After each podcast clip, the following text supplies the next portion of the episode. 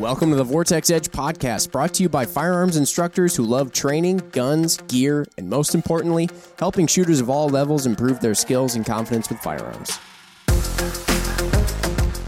Hey, everybody. All right, we got Pete here. We're going to talk about zeroing. Again, we've had a couple of these episodes. We talked about how to zero a pistol the right way, a long range rifle, and of course, to round it out, we got to talk about the good old carbine. So that's what Pete's here for. And specifically, as usual, when we're talking about carbines, we're just going to refer to the old classic AR 15.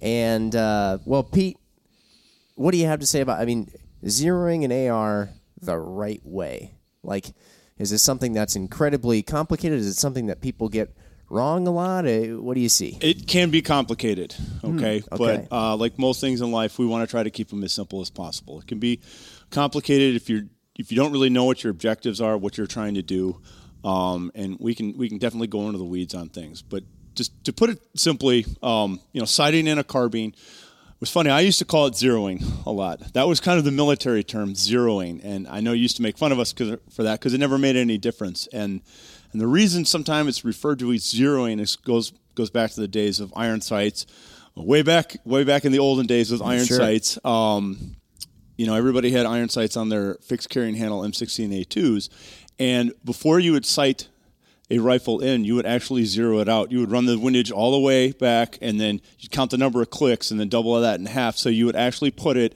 at a zero. Same thing with the front sight. So you'd zero that out, and the idea is you would zero off of that. So you were supposed to know, okay, my rifle zeroed to me, and it was like this many clicks right off battle sight zero. It was this many clicks right, and this is the elevation up. So if you ever had to have a replacement rifle, Right. pick up another rifle, the idea was you could just dial that in, and that would get you really close. That's Okay? interesting. Okay. Yeah, and, and and you would zero out. That was step one, and that just kind of morphed into zeroing the rifle. Okay, I just I didn't realize until I got out. Everybody else just calls it sighting in the rifle. So Uh, That that is pretty common. I do hear people say zeroing too at Yeah. times, but sighting in it definitely seems to be. yeah, zeroing, sighting in, is the same thing. right. Um, probably the first thing, and when we work with students, this has kind of bit me in the past. The first thing you need to do is you got to make sure you're you're either where you're going with an LPVO or a red dot that it's mounted properly. Yes. and you need to check that. I have spent many hours working with somebody who we think maybe their fundamentals are flawed, and we turned out and you know we grabbed their their red dot and it's sliding back and forth on the rail. Okay, so that's the first thing. You got to make sure your equipment's properly mounted. Uh, before you go to the range, just grab it. Okay, is it is it properly attached to the rail? If you have an LPVO, please invest in a torque wrench. You know, refer to your manufacturer's specs. Make sure it's pro- mo- uh, properly mounted because it doesn't really matter how good a shooter you are. Um, if it's not if if the sight's not you know working the way you want it to or it's not properly attached to the rifle everything you do is kind of a waste of time Oh yeah. Okay. I mean, you're left frustrated. You don't know what you're doing wrong. It, it, anytime the mechanicals, the foundational things are not right, it is the most frustrating thing ever. yes So so step one just make sure it's properly mounted i see that a lot you know and we'll spend all this time and somebody just reaches over and like hey his his, his optics loose okay so we got to make sure that the optics properly mounted to the rifle okay, okay got it. Um, step two, um, we have to have the fundamental. Okay, when we're sighting in the rifle, all we're doing is calibrating that optic so it hits a specific point at a specific distance. Okay, in order to really achieve that, we have to have the ability to just group first. Okay, Yes. group rounds. We have to put them right on top of each other, and the smaller group we can make, the more accurate our zero is. Okay, um, let's say you're zeroing at 50 yards, and you're holding like a five six inch group at 50 yards. Um, that's not going to give you the very best data. Okay, um, ideally we want to try to shoot as small as groups as we can. In fact, with students, I try to focus on that. Just focus on the process of shooting. Aim in the same spot and just make sure the rounds impact um, consistently in one spot. Yeah, even if they're not c- impacting where your reticle is aiming at first, as long as you're making a nice little group elsewhere on the paper, that means okay. Well, now all I got to do is just turn the knobs a little bit, and we're just going to move that group right over to where I do want it to. hit. Right. If you can't consistently do that, it doesn't matter, you know, the windage or elevation. Yeah. Okay, and it ends up to being a frustrating experience for the for the person because they're just end up chasing their tail. Okay, so we we have to be consistent. Um, my rule of thumb, um, you know, way back in the day, we'd shoot three round groups. Um, honestly, a five round group might give you a little more data. You know, there's a little more data points in there. Um, where I start out with, like if, if I have this rifle, brand new optic, throw it on, I'll start with a three round group. Okay, I don't need five rounds to tell me that I'm a foot and a half left of center. Okay, uh, ammo's expensive, you know, um, but I would start out with a three round group, get a really nice shot group, and then maybe I'd shoot another group. Okay, and if the rounds are touching, then I make my adjustments off there. Um, I think it's really important to shoot a second group, get up from the rifle, get back down, mount everything correctly, and shoot a second group to make sure you have that consistency. Mm. Okay, if you haven't changed anything on your sight and suddenly your group's high, we're dealing with something other than a sighting issue, okay? And that I think it's really important to fix those fundamental shooting errors, okay? Or once again, you're just going to end up chasing your tail. Right.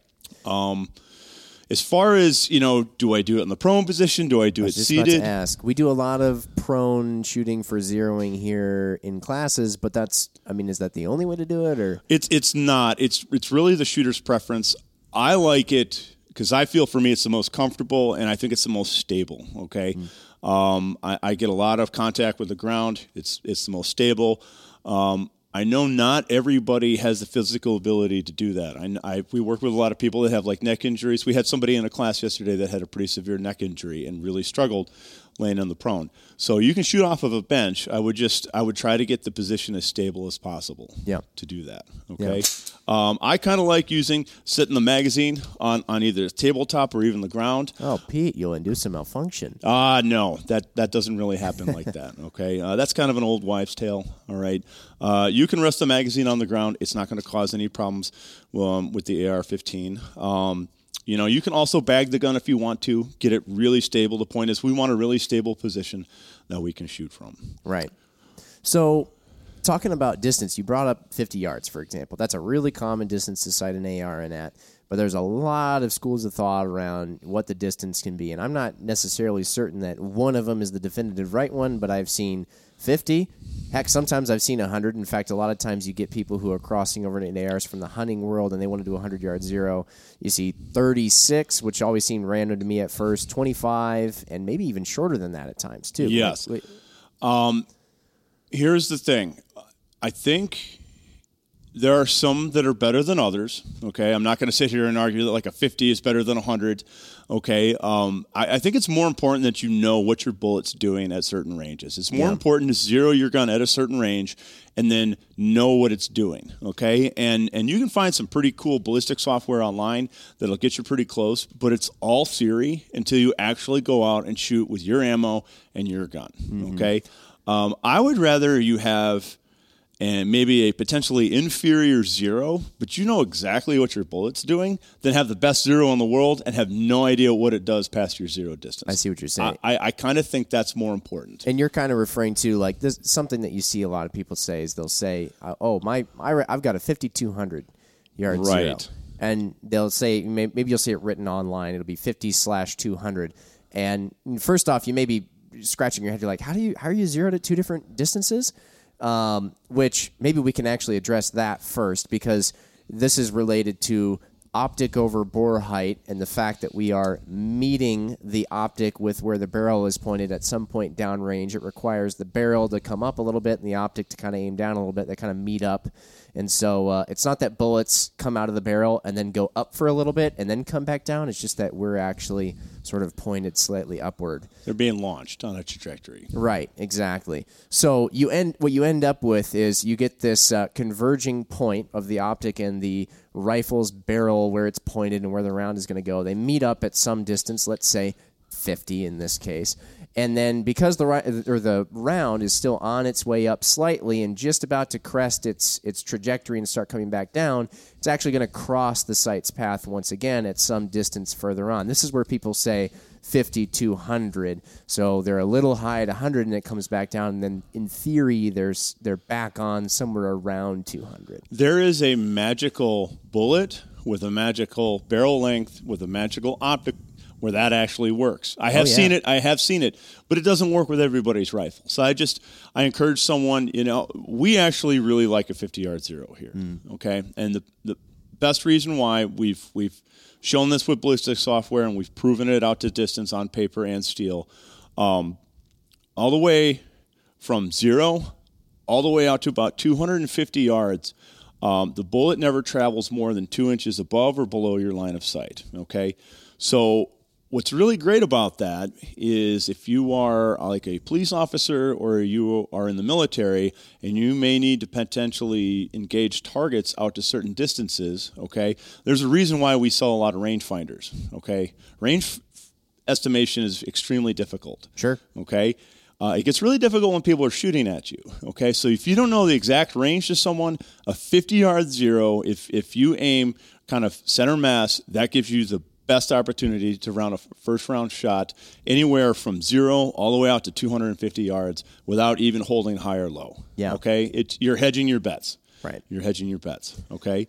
Um, that's kind of why we use it. Yeah. Okay. And the the closer in you go, you begin to exacerbate that optic over bore height more. And so your trajectory that you're launching the round at in order to sort of make up for that optic over bore height becomes steeper. And that's where let's say you have something as as I'll say uh, uh, extreme, just because we're comparing it to 50 yards, a 10 yard zero with an AR.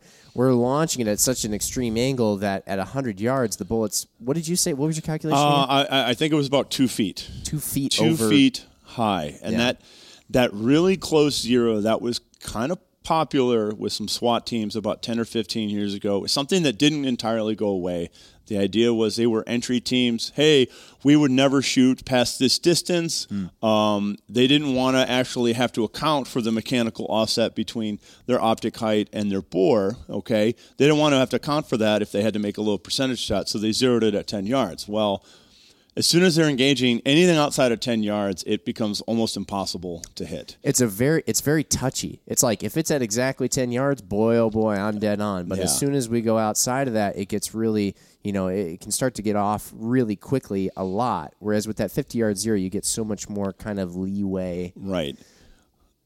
Yeah, I, I'm, you know, it just makes it a lot easier, a lot simpler. You don't have to hold as much. Now, there are some little quirks to it, okay? And we go over that in our carbine classes. Like up close, if you have to make a close shot at five yards, you have to aim almost two inches high to hit a really small, low percent shot, okay? At 100 yards, you have to aim slightly low, usually about two inches. And we kind of test that on paper with guys. We have actually people actually shoot at those distances at five yards. We have them shoot, aim right for the center of a dot. We notice that the rounds shoot low.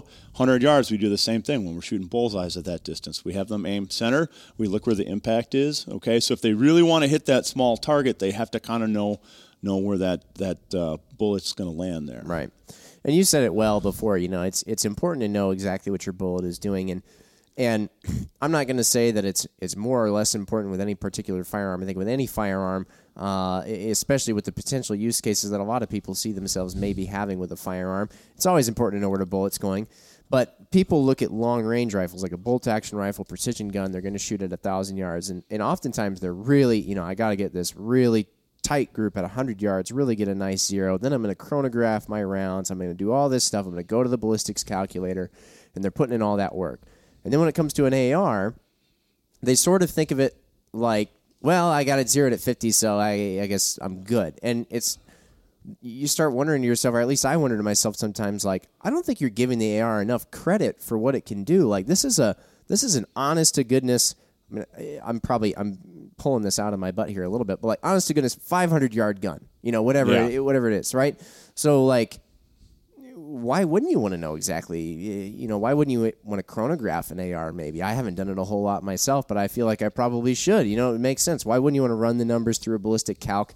Um, because these are really capable, really capable rifles. I mean, this setup right here, that's a 500 yard gun with a 3x magnifier. I can, I can, and and people who are a lot better shooters than me can take this out a lot farther. Okay, Yeah. this is a 13 9 inch barrel with a UH1 and a 3x magnifier, and I have taken this out to paper out to 400 yards and know exactly where it hits. So it is very much, it's it is very possible to do yeah, that.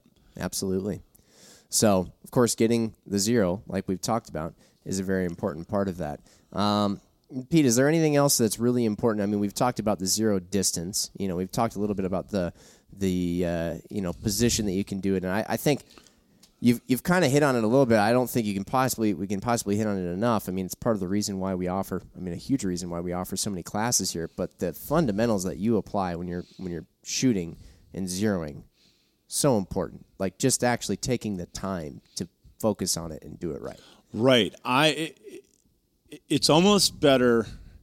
I would actually rather have somebody with a rifle that can shoot really, really tiny, repeatable groups, and maybe the gun's not perfectly zeroed, but they're able to do that instead of handing a perfectly zeroed rifle to somebody who can't group. Mm. Okay, mm. it almost makes more sense to have that consistency and, and, and, be able to do that, you know, from a prone position. Um, it's it's super important. Um, you know, you have to remember sometimes there are things that change your zero. Okay, if you go outside and zero the rifle in the summertime, okay, when it's super hot, and then you go back out and it's 20 degrees, you know, below zero, and and you're out there shooting, that's going to change your zero. Yeah, you know. Um, I like to kind of walk this fine line between, you know, every time I do a range session, I want to confirm my zero, but I'm not always in a hurry to change it all the time. Um, I think we have a tendency to maybe fiddle with these a little too much sometimes, and and I like to tend to look at patterns. Like, hey, that that looked a little left today. I don't know. Maybe I drank too much coffee or whatever, and I just tend to notice that. I don't want to change my zero every single time I'm shooting. Uh, yeah. Because I tend to think it's more me than the actual optic or the rifle, and I tend to look for patterns over time. Because that, gener- makes, that makes you a very unique individual, Pete. The fact yeah. that you actually look to yourself and out the equipment first. Well, yeah, yeah. I mean, I, hey, everyone's doing it, Pete. We can all blame the equipment. We all know that's the easy. yeah, and and you know what? Maybe if I shoot uh, once or twice, and uh, you know, hey, I'm not I'm a little bit left.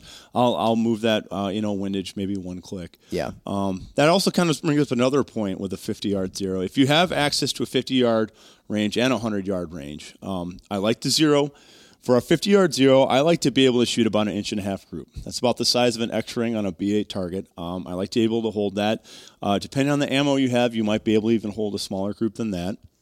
Uh, I like to, to zero that at 50 yards, and then I like to take it back to 100, and I kind of like to look at windage. You know, mm. uh, sometimes you might be a little left or a little right at 50 and it's hard to see if you go back to 100 you can notice oh wow i really am kind of right maybe add one or two clicks of windage there so 50 yard zero apparent with a hundred yard windage, that that really kind of uh, that gets you set up. Playing with your distance it, it, when zeroing can help a lot. I've noticed sometimes customers will get an optic and um, they've gotten one that was behind a store counter and it got handed to a lot of different people who are kind of just kicking the tires.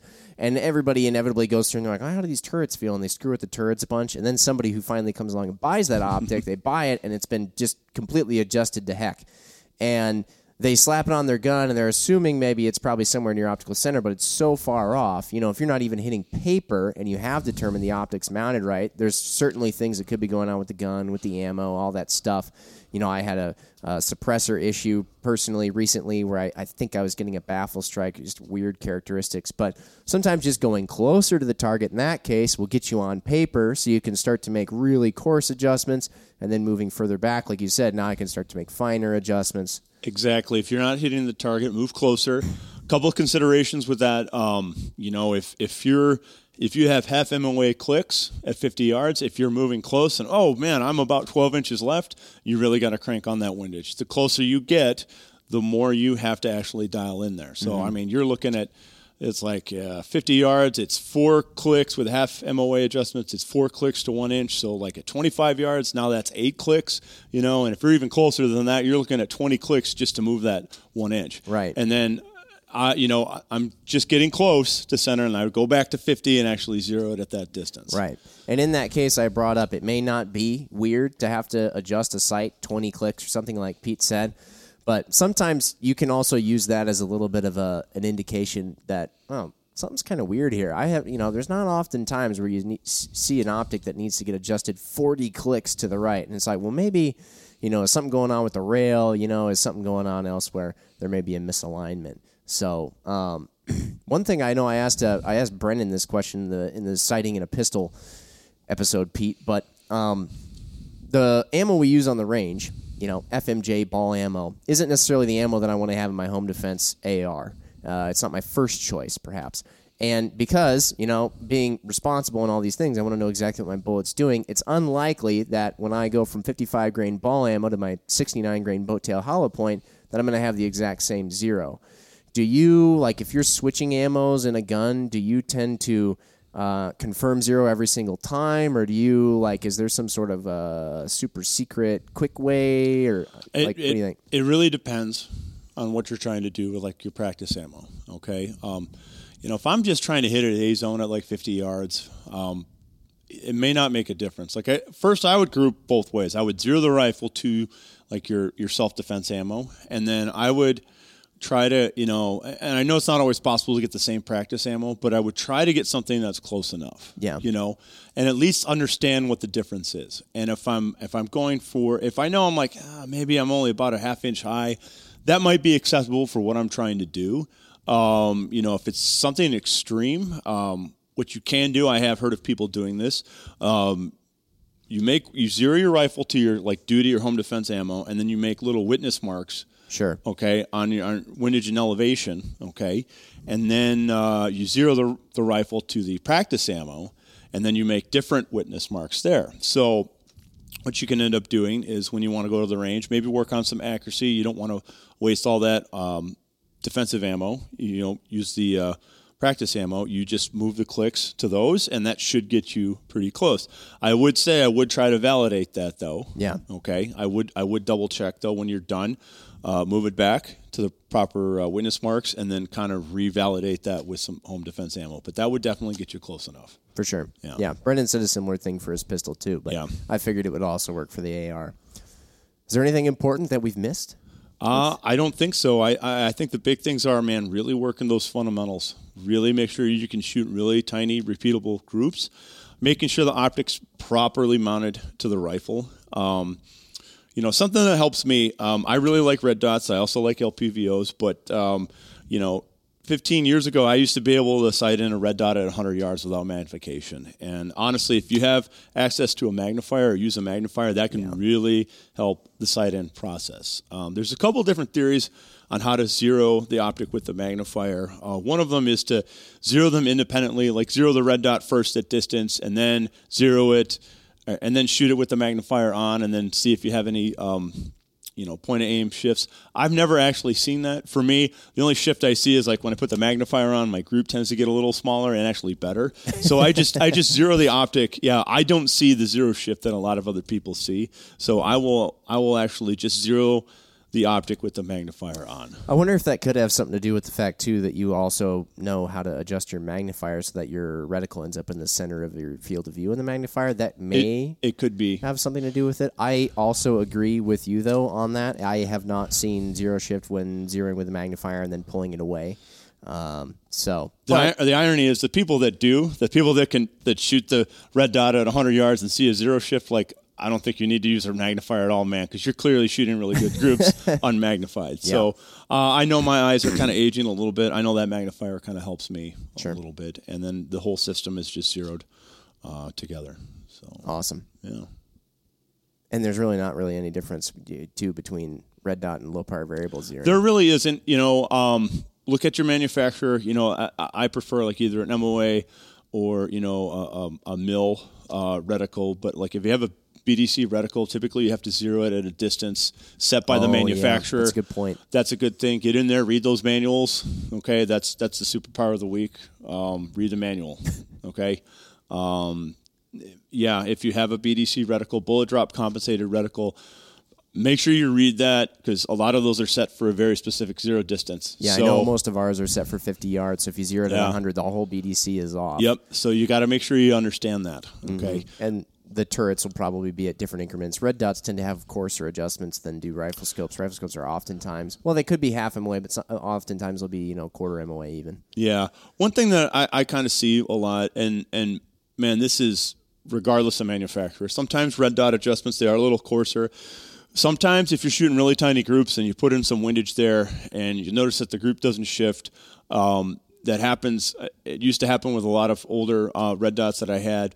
Uh, sometimes it's okay when you put in a, a windage elevation, just give the sight a little bit of a, a tap. Okay. Sometimes those uh, adjustments get stuck, and typically what'll happen is, man, I just can't move this group right. Click, can't move it. Click, click, click, click, and you have like 20 MOA of adjustment already loaded in there, and it lets go, and then suddenly you're a foot and a half off target. So Yeah. if you ever see that, maybe just give, just you know, use a tool, make your adjustments, and give it a slight tap, and then and it kind of just lets go in there. And I've, regardless of manufacturer, uh, most red dots I've seen at one time or another will do that. I've always found you're not going to hurt anything too. I think sometimes people get nervous. It, this is definitely something that comes from the older times with turrets. Turrets used to be delicate things that you hoped you never had to touch, but nowadays they're made to they're made to be adjusted. When you get the thing right out the box, fresh optic, turn the elevation and windage all the way to their very extremes and then you know turn them back to their centers before you actually go in zero. And if there is any this is all just you know when it gets assembled there's various different types of lubrication. There may be grease. There may be something like that. As long as you just get everything worked in um, you know then you should be all set. And uh, and i find that usually every optic adjusts perfectly fine after doing that. But that's kind of know pro Yeah, tip. I'm usually pretty good at breaking stuff. I've yet to break a turret doing that. So yes that is correct pete in case you can't tell just looking at him is pretty good at breaking things yes. Um, one more thing I'd like to talk about. We see this a lot with students. Um, I- like to have my red dots at a high power so I can see them. Okay, so I can be target focused. I can see that reticle I can see that dot. When it comes time to zero, though, I like to kind of turn them down.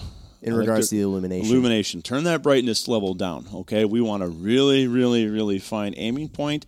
Uh, people tend to find out it's a little easier to shoot a tiny group. Uh, as soon as you're done with that, though, let's crank that illumination back up. Okay, adjust that to the environment that you're in. Okay, if it's a night, sunny day out, let's crank that illum all the way up. Okay, if it's kind of cloudy and overcast, okay, we don't need it super bright. That's blowing out the whole reticle. Yeah. Okay. Uh, so don't forget to adjust that stuff. I yeah think i agree yeah, most of the time zeroing, we want to get that dot really nice and small. Okay, so we get that fine aim point. when I when I zeroed a, a rifle last week, I, I had a magnifier behind it, and I found that you know the magnifier will magnify the dot obviously and the image, um, but if you have the dot down really dim, it'll actually almost make the dot more visible with the magnifier behind it. So I had the dot so dim, in fact, just, just to do exactly what Pete was referring to, that when I flipped the magnifier away, I thought that somehow like I was seeing things, like there was no dot at all because I was like, wait, this optic isn't even on. And then I realized it was because I turned it down so dim to get the point of aim so precise. Because otherwise, you get all that bloom and it just the dot looks gigantic because it's just it's all filling the the whole field of view of the optic and yeah, Yeah. it's too bright for your eye. So you got to you got to make sure you're adjusting it for the the environment that you're in. Yeah, good stuff. Yeah. All right. Well, if anyone has any questions about zeroing your carbine, definitely hit us up. Or even better, you can come in and take a carbine class with us. And zeroing is a part of it, and a whole lot of other really awesome stuff is a part of it too. And we've got intro classes where we'll supply guns like the one that Pete is holding and the ammo and all that stuff. Or we've got our carbine pipeline where you bring your own stuff and we put you through some awesome drills and various things. So, that being said, as Justin would say, uh, we'll see you guys on the next one. Thanks. That'll do it for this episode of the Vortex Edge podcast, everybody. Thanks for listening as usual. If you like what you heard, be sure to give us a like, comment, or review depending on the platform you're listening. Got a topic you want to hear one of our pro firearms instructors give their opinion on? Be sure to drop those suggestions in the comments on the Vortex Edge YouTube or Instagram pages. That helps us cover exactly what you want to hear relating to training, guns, gear, and improving yourself as a shooter and responsible gun owner in every aspect. And hey, we can have a ton of fun along the way. That's all the better. Thanks again, everyone. See you on the next one.